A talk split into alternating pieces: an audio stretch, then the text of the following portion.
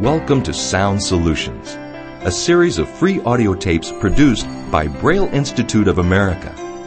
The tape you are listening to and all the others in the series provide practical information to adults and their families who are dealing with sight loss. The professional staff and many of the students at Braille Institute collaborated to provide the information, tips, and practical solutions to living life independently in spite of sight loss. As you listen to No Frills Daily Skills, think about the ways you can apply the techniques to master each of the daily living skills presented. For this tape, we've employed the wisdom of a genie to help teach these skills. You see, even a wish for independence may take some practice. Remember that the goal is to discover ways to live life as independently as possible. We know you can do it.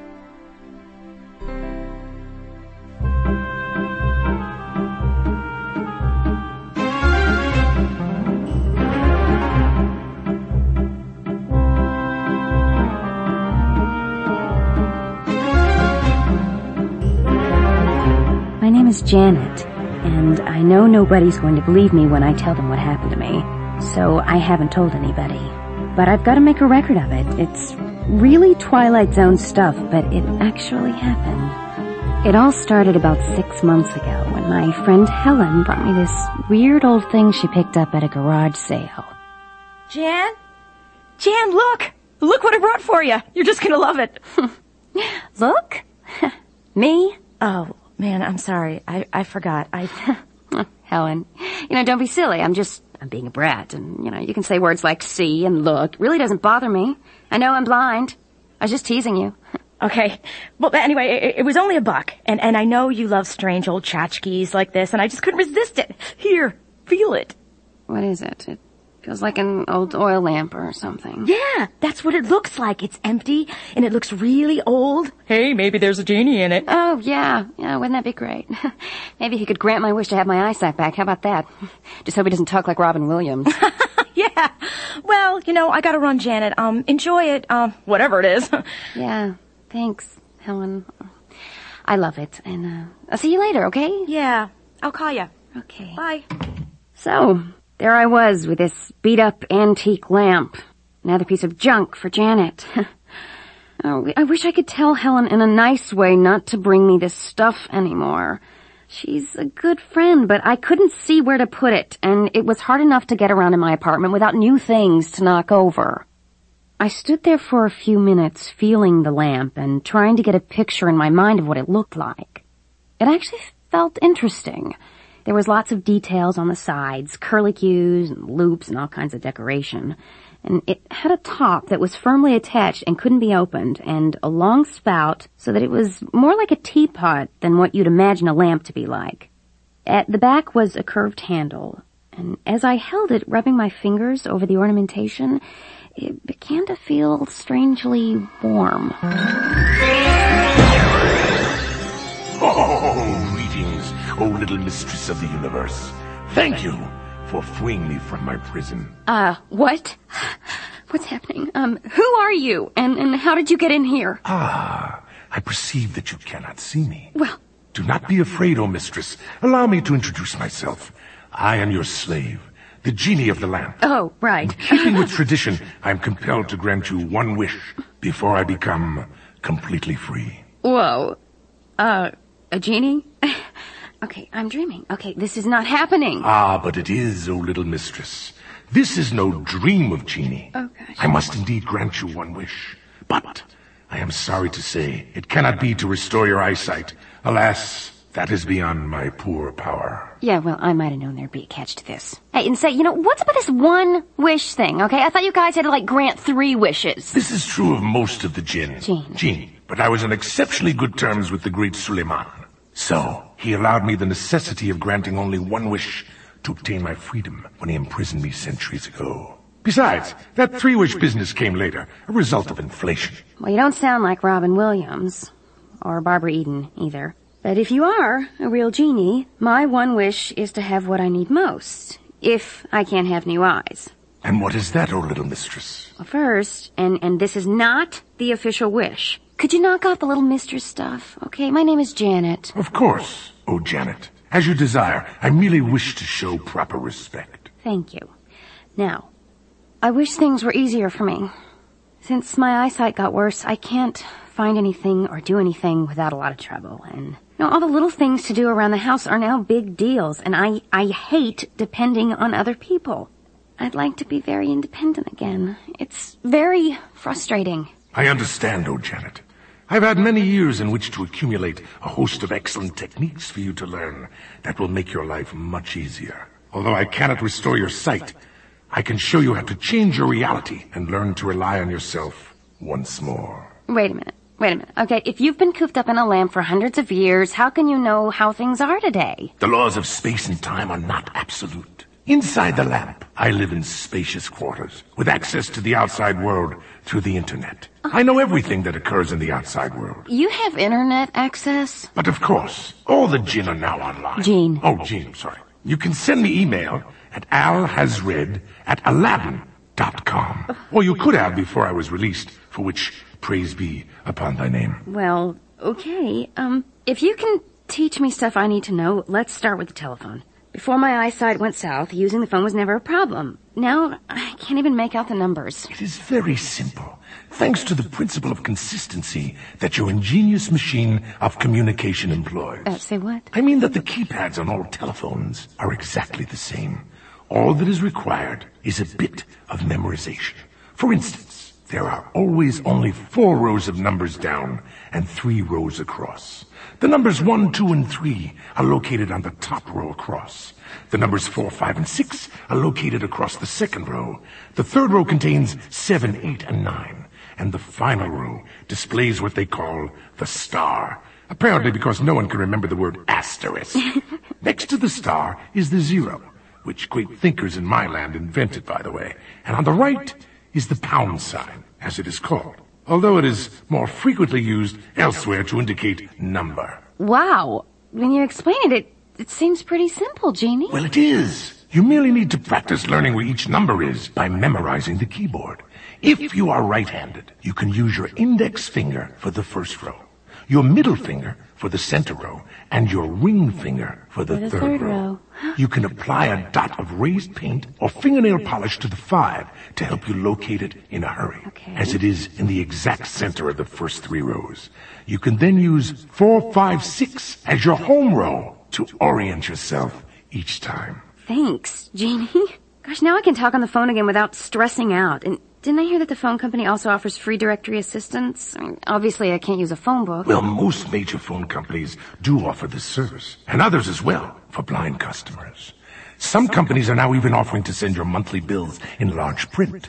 You have to call your phone company and ask what services they provide. Say, um, all this is making me hungry. Can can I fix you something to eat, Jeannie? Uh, it won't be pretty, though. Oh, thank you, no, oh, Janet. I do not require nourishment as mere mortals do, as I am able to extract energy from the universe around me. Oh, well, then maybe you can help me in the kitchen. I have trouble eating now. You know, finding where stuff is, dropping food, spilling things. But of course, I could teach you how to feel more at home either in your own kitchen, at your own table, or in a restaurant. Hey, you know, that would be wonderful. All right, first, you need to use your hands to make yourself aware of what is around you. There is a technique called trailing, which is one of the most important skills you can learn to maintain your orientation without sight. Trailing. Okay, how do I do that? All right. Merely extend one of your arms in front of you. Okay. Bend your elbows slightly and mm-hmm. curl your fingers into a cupped position, knuckles out. Okay. Now, as you approach your kitchen table, trail your fingers mm-hmm. until you locate the edge of the table. Now, trail your fingers until you position yourself properly in relation to the table. Oh. Yes, yes. That is good. Now, locate your chair and place one hand on the back of it. Okay. Feel the size and shape of it. Feel the ah. seat. This will tell you whether it is clean or not, and also give you an idea of how soft or hard it is. Now, pull the chair out. Mm-hmm. Good. Now sit down and get comfortable. Get used to leaning forward slightly so that it will be harder to drop a piece of food into your lap or on the floor. This is great stuff. I, I can practice all these things here until I feel confident enough to go out to a restaurant. Exactly. Now, use the trailing technique to locate your plate. As your telephone directory likes to say, let your fingers do the walking. Slowly explore all around you, fingers together and slightly cupped. You learn to locate everything on the table in relationship to your plate. Begin by trailing your hand along the top of the table to find your napkin and utensils. Okay. Remember to keep your fingers curled and down on the table so you don't knock over a glass. Yes, that's it. You can practice this trailing technique with empty plates and glasses until it seems natural to you. You can use trailing throughout your meal, together with your memory. My memory. Yes, you'll find it a great help when you train your mind to remember where each item is located on the table. All right, now let's practice a few cutting and eating techniques. Okay. With a few table skills, you won't feel that each meal is a challenge, but rather a pleasure. That would be very cool. I fail to see what the temperature has to do with it, but uh, anyway, in order to practice these techniques, we need some food. oh, right. I'll get some. Ah, do not trouble yourself. This is a thing I can do very well. I merely clap my hands, and lo, food appears on the table. Whoa. Fantastic. Oh, it smells great. Yes, good. Now imagine that your plate is in the face of one of your timepieces. This is called clock face orientation. Let's say the carrots are at the top, in the 12 o'clock position. Potatoes are at 2 p.m. Beans are at 10 p.m. Oh. Your meat should always be closest to you at the 6 p.m. position because it is the most difficult food to deal with. Well, that's good if I prepare the food myself, Teeny, but what if, what if I'm out in a restaurant and don't know what's where on my plate? You can use your other senses, oh Janet. Your sense of smell may tell you, or you may take a small taste of each food and remember where it came from. Or you can ask a person you may be eating with to describe where each food is located. Okay, okay, but how do I keep stuff from falling off my fork? You know, especially food like beans and peas. Ha! You can use the pusher method for this. Simply use a roll, a piece of bread, or a cracker to push your food onto your fork. You can also push your food in a clockwise direction toward the center of the plate as you eat. This will help prevent food from falling off your plate onto the table or your lap. Got it. Okay, now, what about that troublesome meat you mentioned? The European method of cutting meat is the one to use. A little practice and you will quickly pick it up. If you are right-handed, I am. then pick up the fork with your left hand. Okay. Tines pointed down. Okay. The handle should rest in the palm of your hand, while your index finger slides down the back of the fork, resting on the curve above the tines. Uh-huh. Then, pick up your knife with your right hand. With the back of the fork, locate the left edge of the meat. Use your right index finger to trail in about a half inch into the meat. Okay. Then, pierce it with your fork. Uh-huh. Rest your knife against the back side of the fork and slice the meat until you hear the knife contact the plate. Okay. You'll find it helpful to visualize the changing shape of the meat as you eat it. Won't that be hard to do? Not with practice.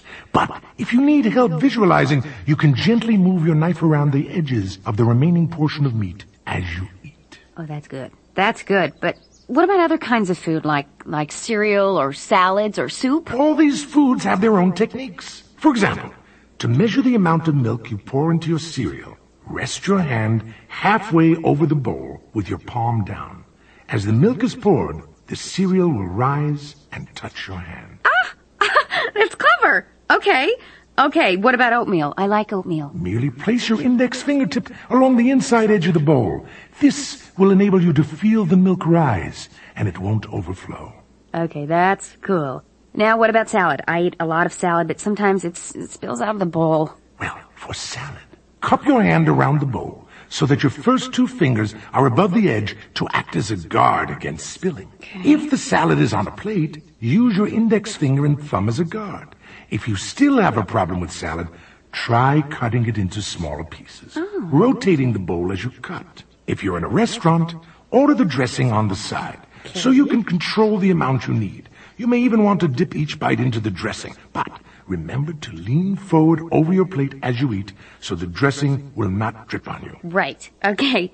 How about soup? Oh, soup. With soup, you should scoop each spoonful away from you instead of towards you. Okay. This will keep it from spilling out. Oh. Place the bowl near the edge of the table, and again, keep your head over the bowl as you eat. You are too much. I bet you even got a trick for spaghetti. Actually, no. Spaghetti is a nuisance even for sighted people.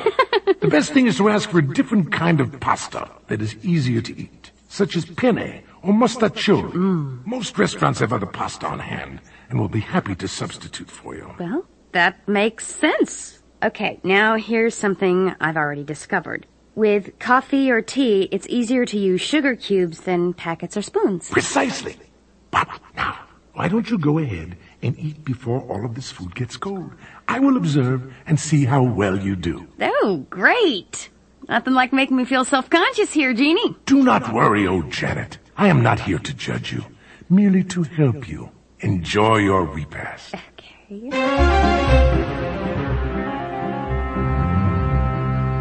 Wow. That was delicious. Can I keep you as my cook? Only as long as you need me to teach you independent living skills.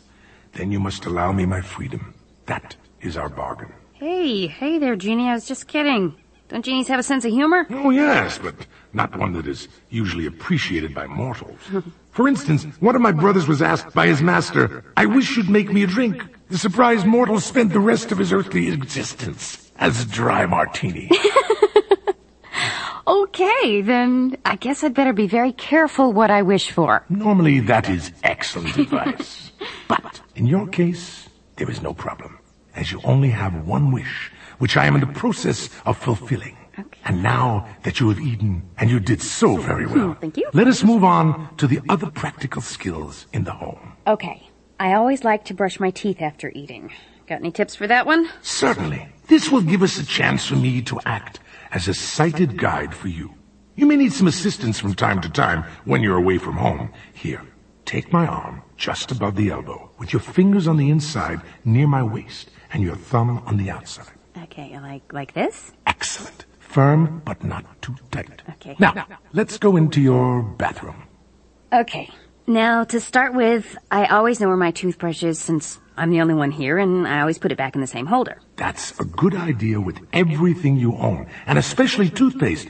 You want to be sure that what you squeeze out is really toothpaste and not shampoo or medicine. Oh, yes. The best way to make sure you have toothpaste is to use your sense of smell. Most toothpastes have a minty smell. Mm-hmm. Or you can mark the tube with a dot of raised paint. Then, if you need to, you can squeeze a bit of toothpaste onto your finger and then transfer it to the toothbrush. Oh. Hold the handle near the bristles and extend your index finger along the side of the toothbrush to act as a guide when you apply the toothpaste. Hey, sounds good. Say, um, while we're in here, how about a few grooming tips? All right? Your most important sense with grooming is your sense of touch. Okay. You can tell when your hair is brushed enough by how it feels. It fluffs out. If you apply a base foundation to your face, you learn to tell the areas that haven't been covered by feel also. Use a small sponge or cotton ball to blend your makeup. Those are all good tips. Thanks, Jeannie. Ginny, Jeannie. Now, a little privacy please, so I can use your tips to brush my teeth, and then we'll go back to the living room. I know what I want to ask you about next. of course. Okay, now that we're back in the living room, how about showing me a safe method of plugging in power cords? They make me nervous. No need for fear. As you probably know, standard household cords have either two or three prongs. A two-prong plug almost always has one prong with a flared tip. Right. The second prong has a straight tip. Huh. The side with the wider end is called the polarized side and is a safety feature to protect young children. The polarized side is always on the left. All newer outlets will match with the polarized opening on the left. Okay. You can easily feel the difference in the prongs. Okay, what about the three prong plugs? Bet you can't say that fast four times. I can't say it once, Jeannie. Hmm. Those have two flat plugs and one beneath that is round and narrow. These are called grounded plugs. Appliances such as refrigerators, hair dryers, television sets, and so forth have this type of plug. Right. If you do not have three-prong outlets available, you can buy an adapter that converts a three-prong plug into a two-prong one. Oh. But these are not recommended, as they defeat the protective purpose of the plug. Okay. Now, to plug in a cord, you first need to mark the outlet with a high dot. High dots are little dots made of sponge with an adhesive back. You can buy them at specialty stores or from mail order catalogs. Mount the high dot slightly above the outlet and centered above the two openings which you can feel safely. Next, to plug in the cord, you use what is called the thumbs down approach. Was that invented by Siskel and Ebert? Huh? Who? Okay, never mind. How does a thumbs down approach work? All right. Take the plug in your right hand. Using your sense of touch, locate the polarized prong of the plug. Make sure it is on the left. Now, place your left thumb on the high dot on the outlet. Continue to hold your thumb on the dot as you rotate your left hand clockwise Okay. until your thumb is facing down. Thus, thumbs down. Now, slide the plug along your thumb until it reaches the openings of the outlet. Ha! Pretty neat. Say, while we're dealing with putting things into things, how about some tips on keys and locks? Mm, Certainly. First of all, you need to become familiar with all the different keys you use daily. Keep them on one key ring and feel their various shapes. If you have two keys that have similar shapes, you can put a rubber rim around one of them. Oh. Any key maker will do this for you, as it can be a bit difficult getting the rim on the key. Okay. Or you can stick a high dot on the key to identify it. Remember that mailbox keys are usually smaller than other keys. Okay, now how about using them? When you approach a door, use your sense of touch to locate the lock, which is usually either right above or right below the door handle. Find the indentation of the keyhole with your left index finger. Okay. Then take the key in your right hand and run it down your finger until it meets the keyhole. You should be able to slide the key in easily. Oh, great! So now I can get in and out of here. but can you show me how to get this place organized so I can find stuff when I need it? Like clothes, especially. Of course. Despite the tortured syntax of your last sentence, you have mentioned a key word here. Organization. Right. To start with, you must develop the habit of always putting every object in the house in the same place all the time. Yeah, uh, that's gonna be a tough one. But necessary. Yeah, yeah, I can see that. Well, I can't see that. Blind humor. I can dig it. okay. You will be very glad when you develop this habit. Organization, however, is only one element in the entire process. Here is a mnemonic device to help you. Okay, what's a mnemonic device? Okay, does this sounds like it needs batteries or something? No, no, no, no, no, no, no, no. It's a special word to help you remember the different elements of the organization process. The word is stove. S-T-O-V-E. But it has nothing to do with your kitchen appliance. S is for your sense of touch, which plays a vital part in the process as you learn to distinguish the different types of fabrics by feel.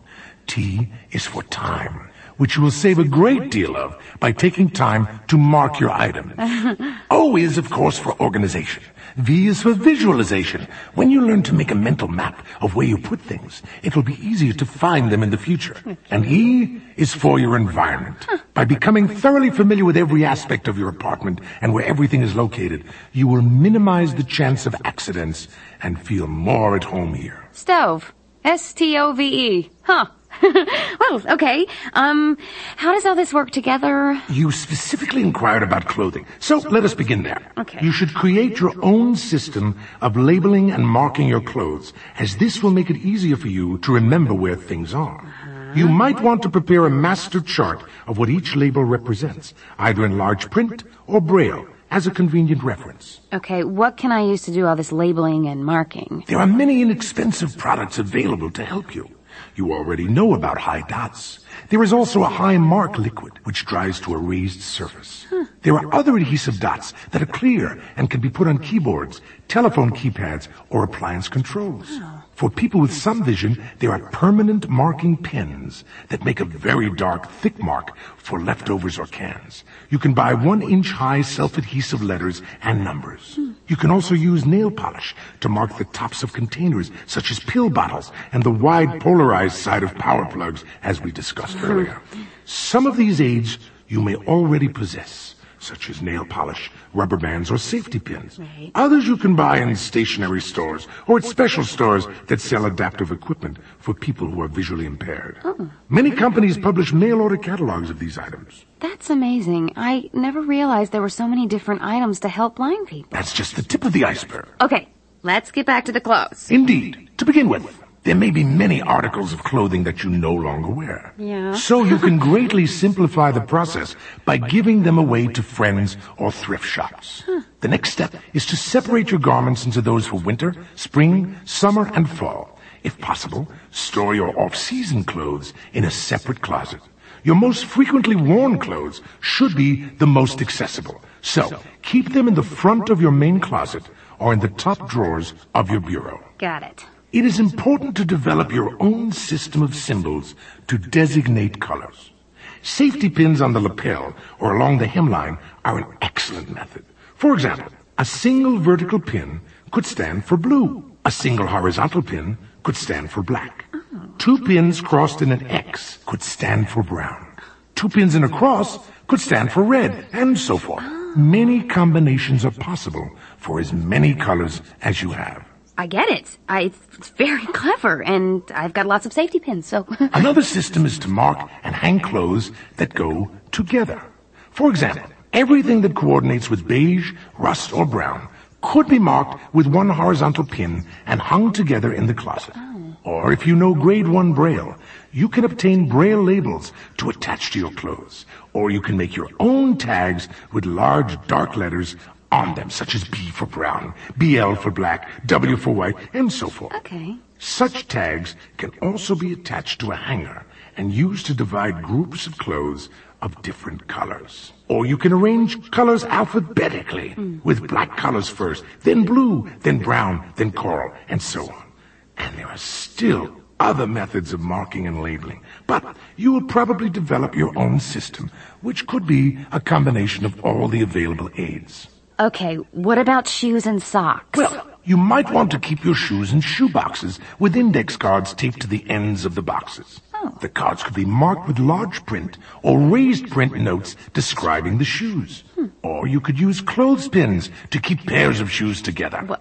Now, here's another trick. You can attach a plastic or cloth shoe holder to your closet door and then to differentiate between, say, black and brown, put one or two high dots on the inside edge of the heel. Well, okay. Now, socks are trickier than shoes. How do you keep them together? You can use the same method of labeling them by color as you do for other types of clothing.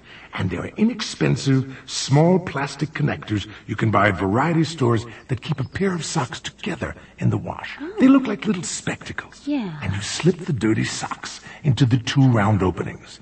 Small clips keep them from slipping out even during washing and drying.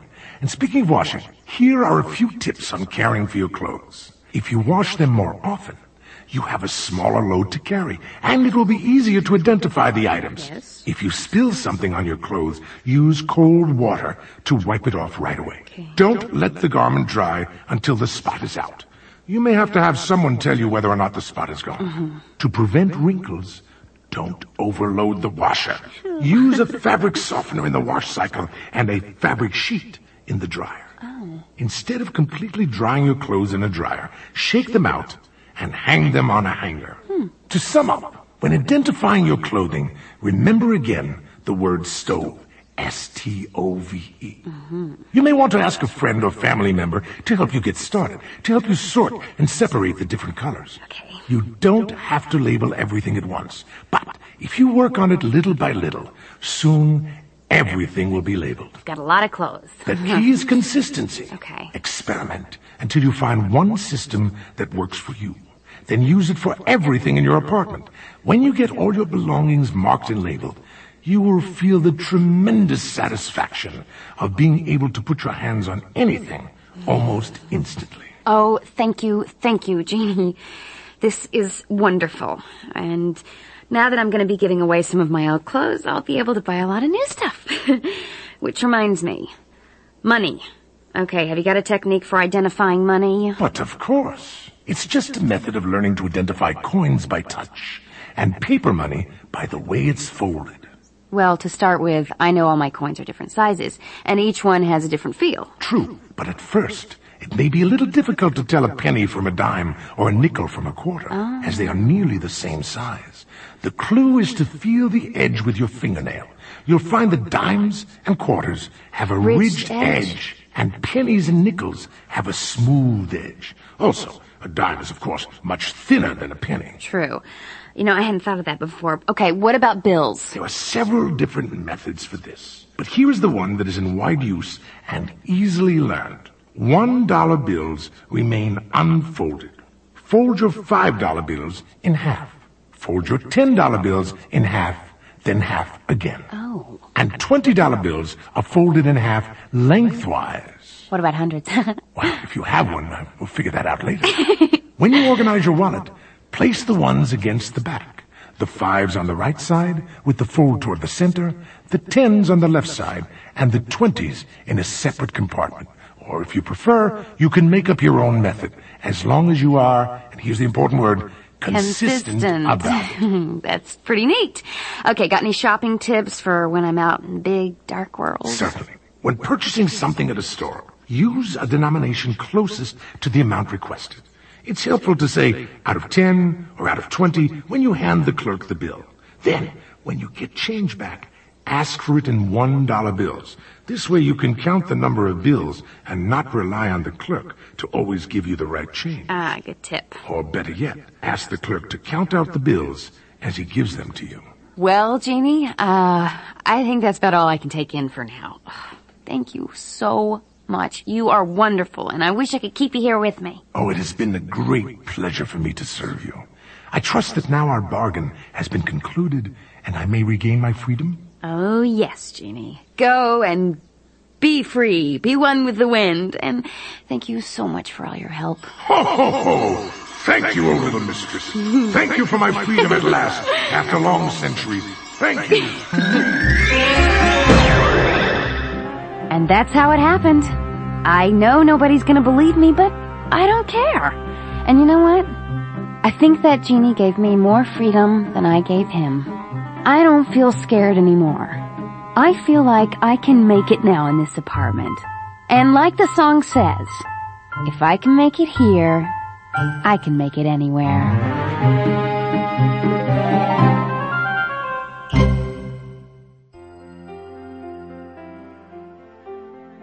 You've been listening to No Frills Daily Skills, one of the audio tapes in the series Sound Solutions.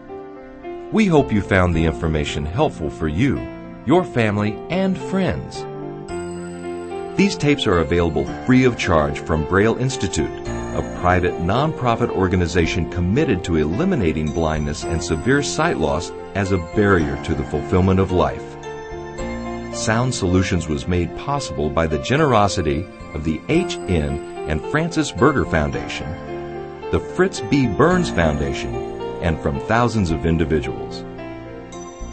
If you would like more information about anything you heard in this tape, about other tapes in the series, or about Braille Institute, please call our toll-free number 1-800-BRAILLE.